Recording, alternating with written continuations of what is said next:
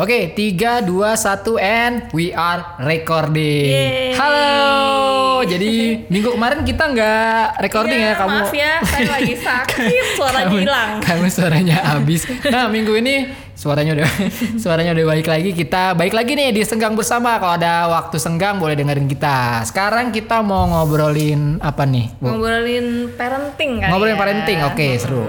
Tuh, jadi eh ya kita orang tua dengan dua anak ya, Dua dua anak.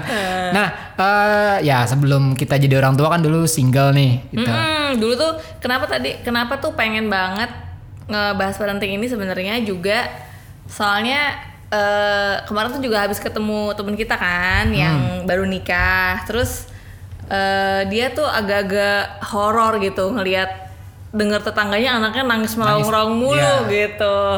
Nah terus eh, aku jadi inget nih dulu itu waktu masih single kalau ngeliat eh dulu waktu sebelum masih single tapi sudah sering baca-baca kan baca-baca terus nonton-nonton dokumenter tentang parenting, Parenting. gitu jadi di otakku tuh udah penuh dengan segala macam apa ya teori, Teori. dan cara-cara pokoknya kalau punya anak tuh bakal gini Tentang menjadi orang tua.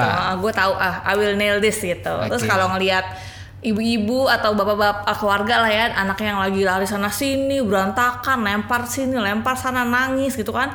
Aku langsung dalam hati eh kalau gue jadi orang tuanya nggak bakal tuh gue bakal gini gini gini gini nih gitu Ngejudge. ngejudge Sebagai ah. single langsung ngejudge ya. langsung Oke. kalau kamu kalau ngeliat dulu kalau ngeliat yang Iya, kayak tuh- gitu gimana Itu biasanya kalau misalkan lagi di mana nih, lagi di tempat umum biasanya di Hmm. mall atau di mana gitu, misalkan tiba-tiba anak kecil tiba-tiba apalah gitu ber- berlaku yang kira-kira gimana gimana gitu, ya pasti langsung ke orang tuanya nih anak kecil, orang tuanya nggak bisa ngatur gitu ya Hmm. ngatur banget sih nih gitu. Harusnya nih gini gini gini gini gitu. Intinya adalah eh, menjudge orang tua padahal kita menganggapnya mereka tidak capable gitu iya ya itu. Nah, itu pas kita single dulu ya. itu masih single Dan rata-rata dan rata-rata rata-rata kalau aku liatin memang kayak gitu loh.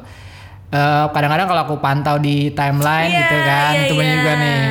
Makanya aku selalu bilang bahwa eh sebelum lu jadi orang tua jangan pernah eh menjudge orang tua lain. Mm-mm. Gitu. Dulu juga gue berasanya ketula banget ya pokoknya. Jadi karena dulu dengan PD-nya kan gue kalau jadi orang tua bakal bakal keren banget deh pokoknya. Oh, top notch deh pokoknya. Iya. Begitu nikah tuh sudah karena di bayangan tuh ya punya anak tuh begitu indahnya gitu. Apa yang lihat-lihat di foto orang-orang, di video, Di video, TV, di iklan, tuh, lucu-lucu gitu ya. Terus jadi orang tua nih, astaga, tidak, nggak ada yang pernah bilangin ke gue. Apalagi jadi ada kejadian lucu waktu itu eh, apa namanya? Kan gue kerja di advertising kan. Nah, eh, dulu tuh aku ingat banget eh, sebelum pas kita awal nikah kayaknya, pas kita awal nikah eh, bukan awal nikah, ba- baru punya anak. Baru punya anak itu gue punya klien eh, susu bayi. Gitu, susu bayi. Dan adegannya tuh adegan itu adegan orang tua eh, indah gitu kan menyusui dengan apa namanya ibunya tuh yang mukanya yang berseri-seri padahal dalam hati gue Ngasih susu gitu. iya. Kayaknya nggak gitu deh.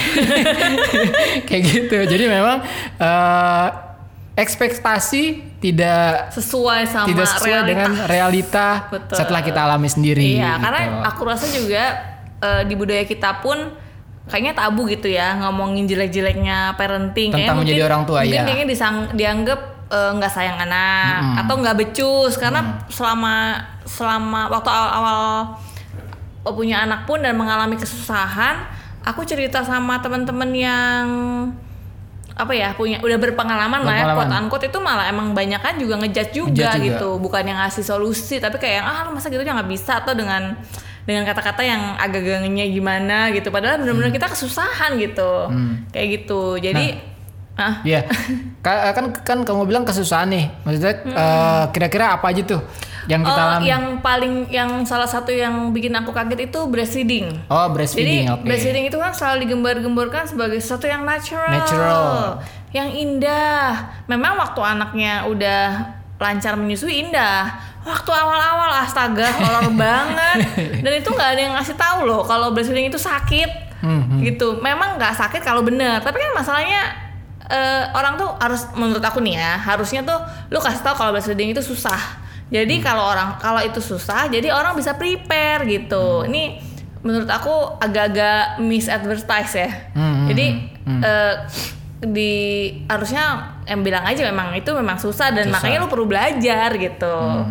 jadi kalau orang struggling dia nggak putus asa. Soalnya waktu itu aku inget banget di momen di mana waktu aku struggling terus aku mastitis pula kan sakitnya tuh kayak disayat-sayat dari dalam pakai pisau gitu. Hmm. itu tuh kayak yang duh uh, orang-orang katanya indah gampang gitu. Kok gue nggak bisa? Berarti sama failed mom dong gitu. Jadi Hmm. Oke. kayak lo putting such put such a hard pressure on yourself begitu lo gagal lo susah gitu. Padahal nggak ternyata semua orang juga sama aja gitu. Hanya malah hanya sebagian kecil orang yang mengalami eh yang langsung cepet gitu ya gitu. Aku si Ama itu perlu belajar perlu belajar posi aku juga posisinya salah Alma nyedotnya salah banyak deh pokoknya inget ya dulu yang sampai dicongkel pakai peniti Iya, iya, yang di iya. dokter Iya, iya. ah, bukan pakai peniti pakai jarum Waduh, jarum, aduh, iya. banget tuh sampai kayak gitu aku dulu tapi ya saat untung kita nggak nyerah ya Iya. gitu Kayak wa- kayak waktu dulu kan pas baru lahir tuh ada dokter breastfeeding ya kalau nggak salah yang ngajarin. Nah aku inget tuh dia eh, ngomong gini.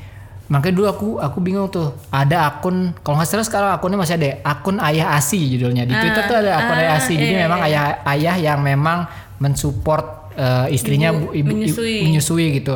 Dulu aku bingung. Ini kenapa ayah mesti repot segala macam ya? Terus pada waktu dulu dokter breastfeedingnya breast- breastfeedingnya itu datang pertama kali aku ingat banget tuh. Ini memang perlu support eh, suaminya ya bu gitu kan. Aku tuh dalam hati pertama bingung. Ini padahal suami kan bukan yang breastfeeding gitu.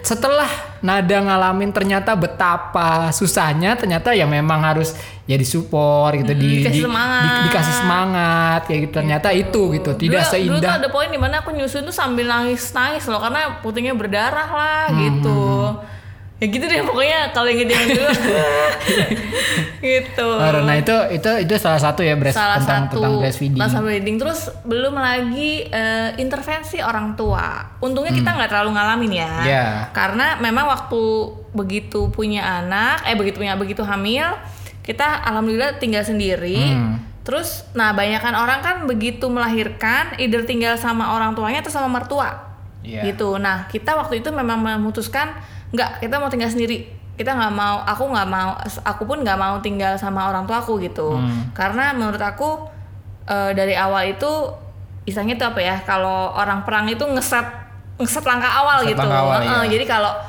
karena aku sering banget cer- dengerin cerita teman-teman yang ya di intervensi, orang sama orang tuanya tua, oke. bukan berarti kita tidak menghormati orang tua Eh, tentunya mereka punya banyak sekali pengalaman Hmm. tapi yang aku perhatiin nih dari teman-temanku yang tinggal sama orang tuanya orang tuanya atau orang tuanya ikut membantu itu malah eh, banyak memotong waktu bondingnya orang tua sama anak. Anak. Misalnya mandiin anak itu banyak banget temenku yang sampai tiga bulan pun belum berani mandiin anaknya sendiri. Hmm. Kenapa? Karena salah dikit langsung, eh sini sini sini sini aku aja gitu. Karena kan Oke. dia eh, orang tua pasti ngerasa dia lebih jago. Lebih jago. Yang laki gendong awkward dikit langsung di jangan jangan sini aku ya. gendong gitu. Atau anaknya nangis yang lamaan dikit langsung diambil, Diambil. gitu. Itu sering Iya. banget. Kalau kita ya mau nggak mau ya udah lu kerjain sendiri gitu. Iya. Kayak Tira aja dari pulang dari rumah sakit udah langsung berani mandiin dek-dekan kita mandiinnya heboh banget ya dia megangin gue megangin Iya. gayung apa heboh banget tapi Heboh udah banget. dua tiga kali udah santai Udah sendiri santai gitu. Nah, apalagi bapak-bapak nih, bapak-bapak kan eh, gendong anak nih. Gue sendiri punya temen yang ya beberapa lah banyak sampai anaknya umur berapa bulan itu masih nggak berani buat eh, gendong. Gendong. anaknya sendiri gitu.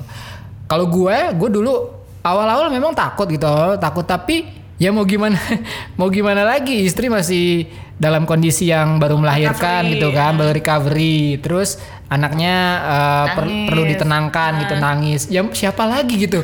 Ya udah mau nggak mau eh, langsung gendong aja langsung ambil aja gitu. Dan ternyata bisa Ternyata ya. bisa gitu. Itulah ilmu kepepet itu Nah, pasti- benar, itu. gue paling seneng tuh ilmu kepepet. Ilmu kepepet. Ilmu- pasti lu bisa deh nanti gitu eventually. Ya jadi ya Tuh. gitulah. Dan apa. bayi itu nggak seringkih yang lo bayangkan kok. Nah, itu dia, iya karena orang-orang suka nakut-nakutin padahal enggak Enggak, iya. Beneran deh, kita sudah dua. Kita pasang popok pertama kali aja keringetan banget ya. Lama banget. Pasang popok lama. Sampai mungkin ama yang ceburuan apa, gue udah kedinginan nih. Nah, eh, ya itu salah satu ini ya tadi breastfeeding terus eh, apa? Orang tua. Orang tua ya terus ya belum waktu yang kurang istirahat kan iya, biasa. bener. Itu juga? Aku anaknya masih melek, aku udah tepar. Iya. Terus kamu mesti bawa-bawa keluar. Iya. si oh Alma. iya, iya, Iya kan, inget? Iya itu Alma tuh. Jadi dia eh, belum bisa tidur kalau belum gue bawa keluar. Hmm. Tuh, jadi kalau misalkan nangis gitu eh, apa nggak mau tidur, belum bisa tidur, terpaksa harus gue bawa keluar. Setelah tidur baru eh, apa namanya dipindahin ke tempat tidur baru tidur. Nah, tapi itu juga itu kan ingat nggak? kita kan akhirnya kita tinggalnya cuma berdua. Hmm. Terus aku pelor banget kan, jam 8 udah ngantuk. Terus kamu juga ngantor dan Hmm. segala macam. Karena kita nggak punya pilihan lain, itu ingat nggak? Karena kita tinggal cuma berdua, Hmm. akhirnya baca-baca lah gimana caranya eh, putting sleeping habit to baby, Baby, gitu kan. iya. Jadi dulu aku ingat banget Ama itu baru tidur tuh jam 11-an. Sedangkan aku jam 8 udah out. Hmm. Tepar. udah tepar. Udah tepar. Gitu. Jadi ternyata aku baca-baca oh bayi itu bisa dilatih tidurnya gitu. Hmm, Dari jadi dari misalnya jam 11 dia biasanya tidur. Berarti dari jam 10 masuk kamar, matiin lampu, udah Yes. didiemin. Jadi dia kayak dikondisikan nih mau tidur nih gitu. Ntar dia tiba-tiba ntar dia kalau dia tidur, ntar dimundurin biasanya jadi tidur jam mulai masuk kamar jam 10 besok kalau dia udah terbiasa ntar masuk kamar jam 9 dengan dimatiin tadi itu benar akhirnya dia eh, tidurnya jam 8 ya ngikutin 8. aku sampai, detik sampai ini sekarang sampai tadi malam masih tidur jam, Jam 8. 8. Nah, itu sebenarnya salah satu apa ya? Salah satu eh, hal yang menurut kita, menurut kita sih berhasil banget karena gini, karena sering banget teman-temanku juga dia itu selalu nanya, "Eh, anak lo kalau tidur jam berapa sih?" gitu. Hmm. Iya iya iya. Eh, selalu jam 8 aku bilang gitu. Dan mereka semua reaksi sama, "Hah, jam 8 udah udah tidur." Waduh, anak gua tuh jam 11 malam masih aja gitu. Iya, nah, itu iya. anak kita tuh gitu ya. Gitu, tapi memang kita nggak kasih opsi lain. Jadi maksudnya, Iya. jadi dulu itu memang masuk kamar, misalnya masuk kamar jam matiin masuk kamar matiin lampu jam 9. Itu nggak cuma matiin lampu, aku udah ngajak ngomong. Ngajak ngomong, Diam iya. aja, diam. Dan aku matiin lampu itu supaya dia nggak lihat aku kalau aku udah ba- masih bangun itu gelapnya pitch black ya. Hmm. Karena kalau aku pernah nyobain agak-agak remang-remang, dia ngelihat kita kan kelihatan kalau kita pura-pura iya. tidur. Dia akhirnya eh, apa namanya nangis terus dan nggak berhenti berhenti. Tapi kalau gelap banget, dia juga nggak bisa lihat reaksi kita. Itu lama-lama dia bosen, Bosen jadi tidur. eh, apa nangis nangisnya terus tidur, Tidur, gitu. iya. Sampai sekarang bahkan sekarang udah pada misah kamar ya. Iya. Udah pada misah kamar pun tetep jam, Jam 8, itu 8, tidur. tidur. Malah sekarang agak-agak bumerang juga buat kita. Kita mau pergi malam nggak bisa. Iya. Dia malam udah pada tidur. Udah pada tidur ya. Kadang-kadang ya itu kita mau ngajak anak-anak ke mana gitu pergi Malam malam. nggak bisa, Nggak bisa susah. jam 8 udah pada tidur Udah gitu. tidur. Jadi sekarang diakalin kalau mau pergi malam dari agak-agak sore diajak pergi biar tidur dulu di mobil. Iya. Nah, kita bangunin baru dia bisa tuh agak-agak bangun. Tapi Tapi- kalau kalau biasanya sih kalau udah liburan gitu udah selamat deh. Pokoknya jam 7 udah kita pulang aja ke hotel Iya. pada tidur. Iya. Nah, itu salah satu training yang menurut kita cukup berhasil, Berhasil. kita terapkan sampai sekarang Iya, ya. ya gitu. itu juga kenapa kenapa bisa berhasil? Pertama kita tinggal sendiri. Jadi waktu an- waktu awal-awal kita mundurin jam itu kan nangis mulu tuh dia. Ya kita diem aja dan nggak ada yang intervensi gitu. Mm. Jadi makanya bisa successful. Kalau orang lain mungkin agak susah menerapkan.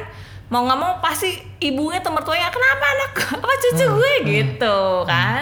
Terus kita juga kayak no other option gitu kalau kita tetap tetap biarin dia tidur jam 11 kita kan keganggu kan Keganggu, aku iya. capek Iya. kamu juga kerja gitu kita cuma berdua jadi kita mau nggak mau emang kayak ini harus ada hasilnya gitu kan dan Hmm. alhamdulillah sukses juga gitu nah itu itu mulai dari ama tiga bulan pun udah ini ya Udah, udah belum. udah tidur jam 8 dan bangun sih subuh sih bangunnya emang ya Bawaannya subuh ya. Heeh. nah terus setelah aku inget banget ama tuh mulai umur 4 bulan Umur 4 bulan, nih beda lagi nih kondisinya. Ah, itu udah horor-horor itu udah mulai pokoknya. kelihatan nih. Iya. Ngeliatin Alma sebenarnya sebenarnya tuh udah mulai 4 bulan ini masa-masa di mana kita aduh. Jadi kayak gimana bulan- tuh? Di umur Empat 4 bulan itu Alma udah nggak mau dipegang orang lain. Jadi kayak Hmm. walaupun dulu kan sering eh, neneknya sering datang. Itu dia yang tadinya mau digendong, digendong sama orang lain tuh nggak mau. Hmm. Dipegang sama orang lain nggak mau dari 4 dari 4 bulan loh udah nunjukin kayak gitu. terus misalnya nih aku gendong nih dia tidur dia udah nggak nangis aku berdiri terus capek dong aku berdiri gendong dia aku duduk di sandaran kursi itu loh di tempat duduk apa Iya. tangan kursi lah nangis jadi jadi perubahan dikit aja nangis, Nangis, iya. terus udah agak gedean nih misalnya kita duduk sebelahan lagi nonton TV atau apa gitu terus aku tiba-tiba berdiri itu dia nangis aku geser dikit dia nangis, Nangis. Aduh pokoknya isinya aku pun kalau lihat foto dia yang sekarang itu yang bayi-bayi lucu-lucu, kok gue nggak inget dia Iya. lucu gitu ya, gue inget dia nangis doang. Tapi emang beneran, sumpah itu dia nangis mulu. Jadi aku sampai sempet ngera, sempet takut dia ada masalah, Masalah, gitu. betul, betul. Karena dia bener-bener sama orang nggak mau, natap orang nggak mau, dipegang orang nggak mau, makan juga sama teks apa tekstur berubah nggak mau kesentuh barang yang teksturnya beda dikit Nggak nangis mau, iya. pokoknya bener-bener aduh horor banget deh pokoknya tuh tuh sampai yang eh ya itu sampai sampai aku mikir oke eh, satu-satunya penjelasan mungkin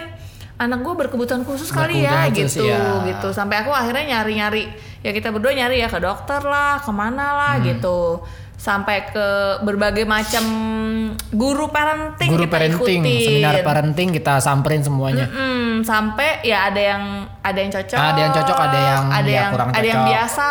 Iya. Tapi akhirnya nemu si psikolog Psikolog, Om, iya. ya Om Aprilianto itu ya. Iya, sampai Itu sekarang ya. Sampai sekarang. Itu kalau ngelihat Alma zaman sekarang itu semua orang gue ceritain zaman dulu dia nggak ada yang percaya. Eh, takjub semua. Takjub semua. Dulu tuh dia kalau ke- kalau anak kecil kan kalau ke playground begitu lihat playground lari dong. Iya. Anak gua nggak. Kalau banyak orang dia langsung enggak kita pulang aja Nggak mau kita pulang aja. kita pulang aja dia itu baru aku ingat banget dia itu baru eh, mau naik playground mau naik yang prosesan apa segala macam umur 4 tahun ada tuh fotonya Iya. bayangin dong 4 tahun loh baru mau naik itu gimana gua ngerasa anak gua kenapa ya gitu Nah kadang-kadang eh, sedih juga ya ngelihat. Ya pada saat itu sih pada saat itu gue sih sedih banget gitu. sedih Maksudnya ya karena anak gua nggak kayak anak-anak yang lain anak gitu. kecil yang memang harusnya bermain gitu. Tapi pada saat dia ditaruh di lokasi permainan yang di mana dia harusnya seneng terus main-main dia, gitu dia malah kesiksa banget ya kesiksa banget dia nggak nggak bisa main gitu mendingan dia pulang aja deh gitu tapi ya gimana ya sedih juga gitu maksudnya akhirnya ya mau nggak mau kita memang cari Cari tahu. cari tahu ini kenapa Iya, gitu Nah, juga sebenarnya Alma itu juga adalah salah satu kuncinya kita. Kita tuh mengalami perubahan juga gara-gara Alma Gara-gara ya. Alma, gara-gara iya, Mama, Gara-gara Alma itu kita belajar jadi kayak ngerubah semua yang kita membuang semua yang kita tahu dan belajar nol lagi. Dari nol lagi, iya. lagi. Terus eh, jadi nemu segala macam ya, nemu tentang parenting, nemu minat kita lagi. Hmm. minat kita lagi ya itu yang penting sih Hmm. Nemu homeschooling itu semua gara-gara Alma. ya ya karena karena karena keadaannya seperti itu akhirnya mau nggak mau memaksa kita buat ya belajar gitu dan belajarnya bukan cuma soal parenting pada akhirnya gitu kita Hmm, nemuin akhirnya minat kita akhirnya masing-masing emang emang eh, melebar ke mana-mana ya si belajar itu gitu. Nah emang pelajaran yang paling penting yang aku dapetin dari si psikolog kita psikolog oh Om- ya Om psikolog si Om itu jadi intinya adalah jadi orang tua itu kita kan punya dua eh, peran, Peran. sebagai fasilitas pelindung dan fasilitas Belajar. belajar. Nah dua dua fasil dua apa dua peran ini tidak bisa Jalan bareng. on dalam waktu bersamaan. Either lu jadi fasilitas pelindung atau jadi fasilitas belajar. maksudnya gimana Tentunya uh, jadi fasilitas pelindung itu tentunya lah kita mau punya anak kita pengen anak kita selamat, Selamat. nggak jatuh, Iya, nggak luka, kenapa-napa ya. nggak Hmm. sakit, nggak patah hati, nggak dilukain temennya gitu Hmm. kan. Tapi ketika kita melindungi itu dia nggak belajar hmm. karena belajar itu adanya di kesulitan. Nah, kalau kita jadi fasilitas belajar, itu memang nggak enak. An Hmm. Kita ngeliat anak kita gedot-gedot, terus anaknya juga mungkin sebel gitu kan sama kita. Gue kok dibiarin aja nggak ditolongin Hmm. gitu. Nah, kenapa jadi kalau kita ngelihat gini kan, kita bilang ya udah kita jadi fasilitas pelindung aja dong. Kan Hmm. gampang tuh. Maksudnya kayak ya emang semua orang tua pengennya melindungi, Melindungi, anaknya, iya. udah natural gitu kan. Nah, lu nggak apa-apa selalu jadi fasilitas pelindung. Tapi lu bisa jamin nggak sama bersama sama anak lu 24 jam? Hmm. Karena anak lu berarti nggak punya kemampuan untuk uh, melindungi dirinya sendiri. Sendiri, iya. Gitu. Jadi lu uh, bisa jamin nggak lu bisa berada sama dia 24 jam? Termasuk kalau dia sudah remaja, lu ikutin ke mana-mana 24 jam. Hmm. Atau dia udah nikah, lu ikutin dia 24 jam. Kan nggak mungkin gitu. Apalagi itu kalau anak satu, anak satu aja nggak mungkin. Apalagi anak dua, belum ada suami, belum ada kerjaan, kan it's impossible. Jadi kita harus melatih dia untuk bisa melindungi dirinya sendiri atau menjadi orang dewasa. Jadi orang dewasa itu isinya belajar itu tadi gitu. Nah, salah satu salah satu apa ya? eh, Pelajaran. titik titik mulanya belajar jadi dewasa itu adalah belajar kecewa. Belajar kecewa, betul. Nah, banyak sekarang tuh sering kan kita lihat di Facebook lah di mana orang berantem, adu pendapat. Kenapa orang-orang itu nggak bisa nggak bisa eh di titik di mana ya udah kita beda pendapat ya udah nggak apa-apa ya gitu. Karena banyak yang mulu belajar kecewa, dia kecewa kalau pendapatnya nggak diain. Jadi gontok-gontokan mulu gitu. Padahal ya nggak apa-apa aja gitu kalau beda beda pendapat itu salah satu salah satu contoh belajar kecewa gitu. Belajar kecewa tuh ya intinya sebenarnya lo nggak mau nggak dapet apa yang lo mau, lo mau tapi tapi lu jadi belajar kecewa itu bukan berarti lu nggak kecewa. Bukan tapi nggak bisa merasakan kecewa itu dengan aman dan nyaman. Oke. aman itu artinya lu tidak menyakiti diri tidak menyakiti orang lain dan tidak merusak barang. Nyaman Hmm. itu ya ya akhirnya perasaan lu jadi enak lagi gitu. Hmm. nah kalau kan jadi kalau belajar kecewa itu salah satu salah satu contohnya ya. Hmm, Misalnya kayak kita ke pasar, terus Alma pengen beli mainan yang harga seribuan. hmm, Terus gue bilang, oh Alma mau itu boleh, tapi Alma pakai uang Alma sendiri ya. Meraung-raung dong bocahnya. hmm. Terus ada neneknya, kenapa sih cuma seribu doang nggak dibeliin gitu Iya. kan? Padahal bukan poin itunya, poinnya adalah gue memberi kesempatan dia untuk kecewa itu tadi gitu. Terus kalau aku ceritain ke mama kan pasti si mama yang ngomongnya, oh kamu tuh oh, gitu amat sama anak dulu kamu nggak kayak gitu nggak kayak gitu aja oh, bisa jadi Bisa kayak bagus sekarang. iya kayak sekarang aja nggak apa-apa gitu kan. Nah kalau menurut si psikolognya dan which is I agree ya, kalau anak orang zaman dulu itu eh, apa namanya kan belajar itu ada di kesulitan, Kesulitan. di kesusahan. zaman dulu Zaman dulu itu tuh emang susah. emang emang sulit. Iya, lu ke mana-mana jalan kaki, ya kan? Hmm. Mau beli apa juga, misalnya mau bayar listrik aja mesti ke kantor pos, ke mana jauh lah gitu. Pokoknya segala macam itu memang sulit gitu. Hmm. Memang sulit. Kalau zaman sekarang segala macam tuh mudah. Mudah. Jadi memang poin po titik belajar anak itu lebih sedikit sehingga lu lu perlu menciptakan kesulitan-kesulitan tersebut Supaya supaya. Hmm. anak itu bisa belajar gitu. Memang kesannya kayak kejem amat sih gitu. Iya. Tapi gua sendiri udah merasakan manfaatnya Manfaatnya, jauh banget. sangat. Uh, si Alma itu bener-bener deh kalau pokoknya tuh gue bilang kalau ada gue cerita terus Alma tuh dulu gimana nggak ada yang percaya gitu Bela- eh, salah satu training yang belajar kecewa itu yang kita dulu suka nyuekin nyuekin Alma itu kan ya yang Iya. eh, kalau lagi nangis makan meraung-meraung eh Iya, cuekin cuekin iya. cuekin gitu kan bukan sebenarnya bukan dicuekin sih ya eh, dicuekin In a sih way, cuekin, kita- batin. jadi kalau dia kalau jadi kan gini misalnya nih anak tuh jatuh sorry anak jatuh biasanya kan reaksi kita tuh suka awalnya jatuh heh gitu atau Hmm, "Ih, iya, jatuh, iya, kenapa iya. kamu gini Kenapa gini?" kamu gitu? gitu nah itu yang dari dia sakit beneran sakit tuh paling sepersekian detik doang. Hmm. tapi habis itu sisanya tuh jadi strategi karena lo pada lebay nge apa ya? Bereaksi terhadap bereaksi terhadap jatuhnya dia, jatuhnya dia. gitu. Cobain deh sama bayi. Bayi nggak usah bayi jangan bayi, bayi banget lah. Yang anak 6 bulan gitu yang yang baru belajar jalan eh, dua tahun juga bisa lah udah mulai kayak gitu Hmm. dia jatuh lu pura-pura nggak lihat deh dia berdiri lagi beneran Hmm. most likely tuh biasanya anak jatuh nangis karena kaget Karena kalian pada kaget, iya. Gitu iya itu salah satu yang ini juga sih eh, apa kita bermanfaat banget lah buat kita iya. itu Nah, biasanya biasanya itu juga kelihatannya sepele tapi sebenarnya lu mema- mematikan eh, insting anak. Jadi misalnya dia jatuh. Jatuh terus lu berdiriin. Kan dia sebenarnya harusnya lu biarin aja, bukannya tega, tapi itu dia sebenarnya punya kemampuan untuk istilahnya apa ya? Ya eh, ya menopang dirinya lagi gitu. Lu yang perlu lu tanyakan cuman ada yang bisa aku bantu, kamu nggak apa-apa, gitu aja. Gitu, nggak perlu di didiriin apa segala macam karena sebenarnya lu matiin insting dia tuh capable loh, capable untuk menjaga dirinya. Ah, ingat ya dulu Ama eh, jatuh dari eh, apa namanya tuh? Jatuh dari sofa. sofa iya Jatuh dari- jadi dia duduk masih kecil duduk mundur mundur mundur jatuh. Aku biarin.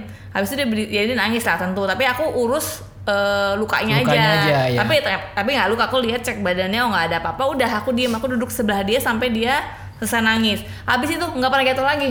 Karena dia udah tahu oh jatuh sakit dan akhirnya dia bisa ngukur dirinya. Hmm, hmm. Gitu.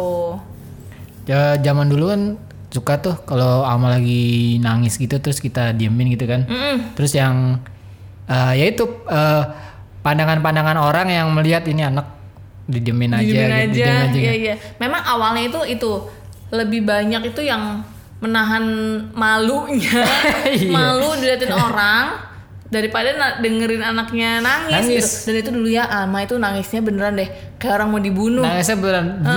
Iya. Sampai anak kedua kedua kita itu Maji, Maji ya namanya anak kecil pasti nangis lah ya. Sampai waktu Maji nangis tuh gitu, ih bener-bener nangis sampai kayak gitu. Sampai kita udah sangat sangat biasa denger anak nangis gara-gara si Alma. Alma tuh kalau nangis bener-bener yang suaranya tuh emang demanding banget yang kayak yang perhatiin gue kayak gitu.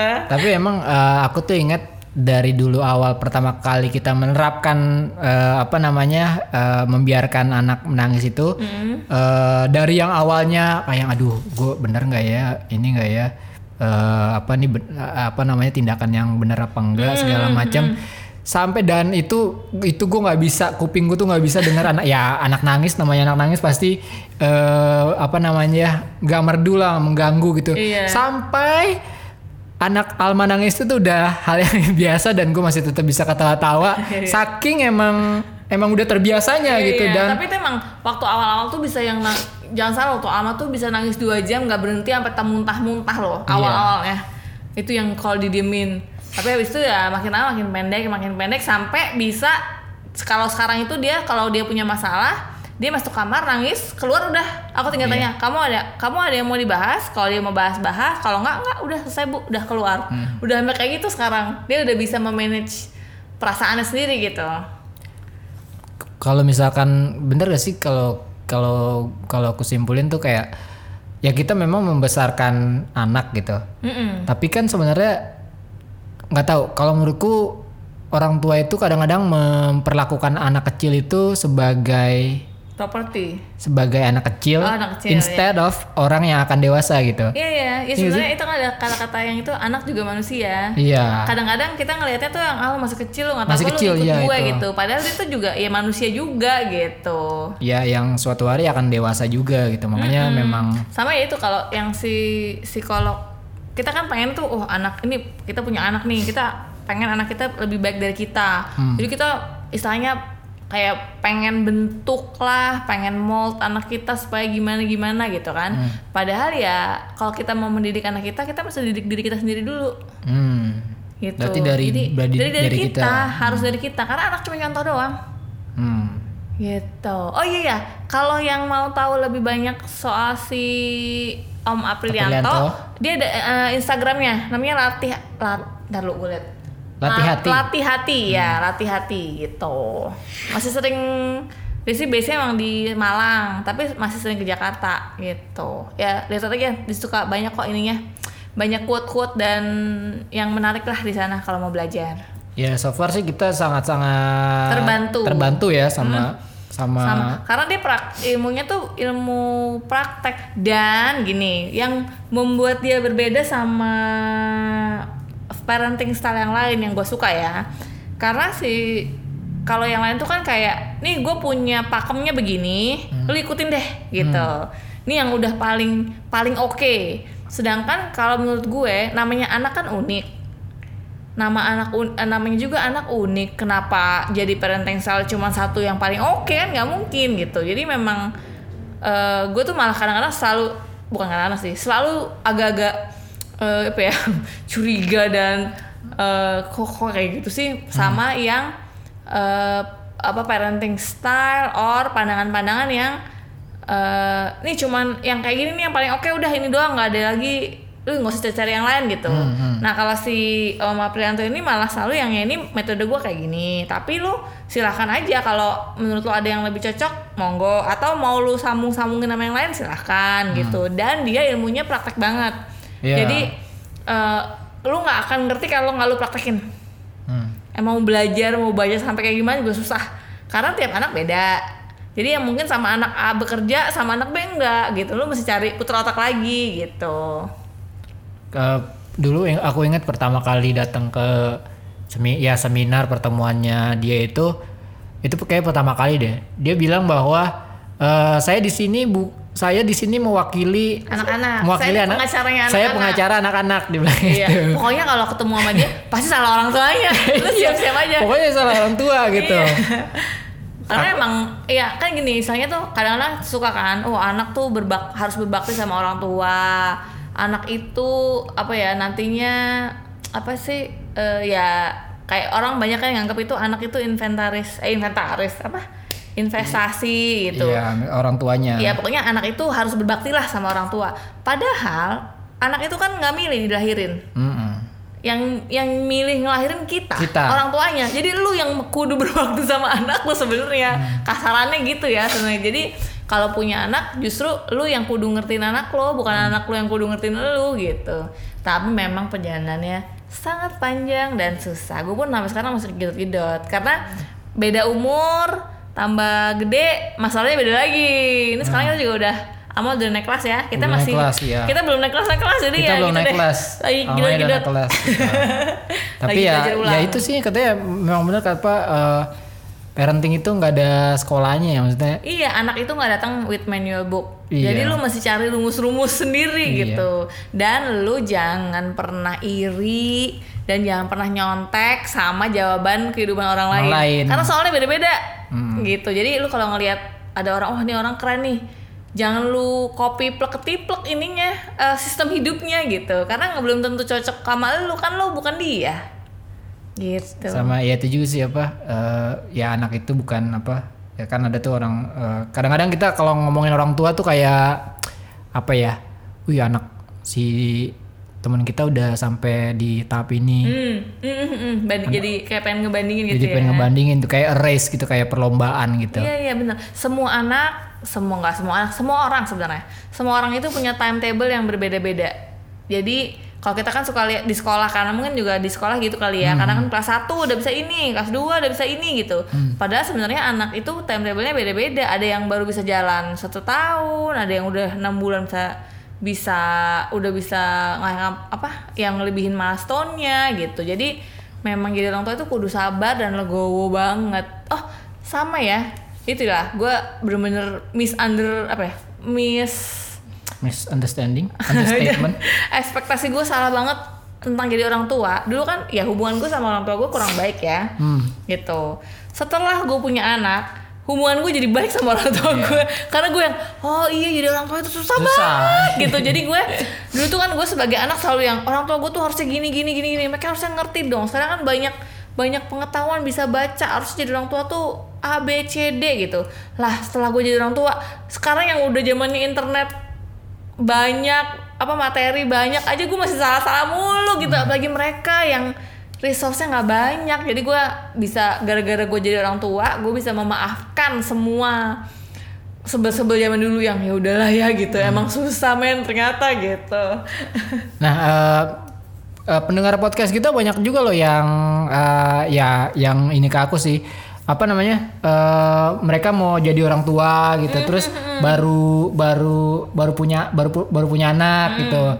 Kita ada pesen nggak nih buat ya yang mau jadi orang tua yang eh, baru jadi orang jadi orang tua mungkin. Eh, kalau aku sih yang paling pertama itu sebenarnya ini bukan bukan ke anak ya tapi lebih ke kalau bisa ya sebaiknya lu tinggal berdua aja. Gitu, karena itu ngaruh banget. Hmm. jadi percuma lu belajar A B C D E tapi kalau ternyata lu bukan tuan rumah di rumah lu yang lu tinggalin Hmm. maka lu akan kalah wewenang. Jadi eh kalau lu mau belajar dari karena belajar itu kan susah kejedot-jedot dan itu perlu lu perlu ruangan untuk melakukan kesalahan. Hmm, perlu ruangan betul. untuk gagal. Kalau lu tinggal sama orang tua sama mertua itu agak susah men.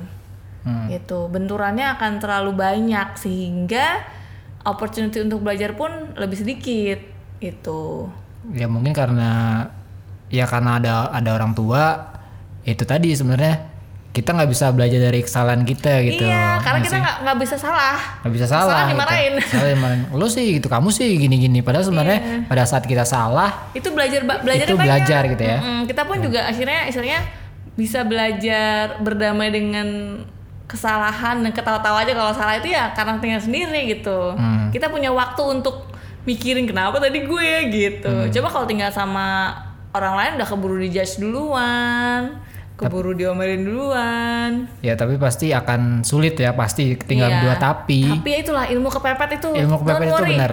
Beneran lo pasti pasti lo bisa segala macam deh pokoknya. Jadi ya ya itu ya itu salah satu ini kita ya salah satu apa eh saran kita lah gitu buat Iya, itu karena itu kunci kunci kalau lu mau belajar menurut gue. Tanpa Hmm. itu susah, agak susah memang. Selanjutnya eh, ya mungkin ya kalau kita sih memang dulu eh, apa namanya ya itu anak itu tidak datang dengan manual book terus apa parenting gak ada sekolahnya atau segala macam ya makanya memang harus eh, apa ya tetap terus belajar tetap terus cari resource ya nggak sih Iya benar-benar jangan pernah berhenti. Gue pun suka ya itu sampai sekarang walaupun udah ada bantuan psikolog lah, udah ada ini itu, tetap Tetap. aja jedot-jedot. Jadi memang belajar itu tia- tidak pernah berhenti. oke Terus-terusan. oke ada lagi Udah sih cukup. Cukup ya? Ngantuk. Oke kita recording malam soalnya. Oke segitu aja episode Senggang Bersama kali ini. Dan kalau misalkan ada pertanyaan, ada ide topik yang mau dibahas apa, mungkin nanti bisa DM ke Instagram gua atau Instagram Nada nanti akan ada eh, apa namanya eh, handle-nya di di apa di deskripsi gitu. Oke, segitu aja Senggang Bersama episode kali ini dan dah. Dah.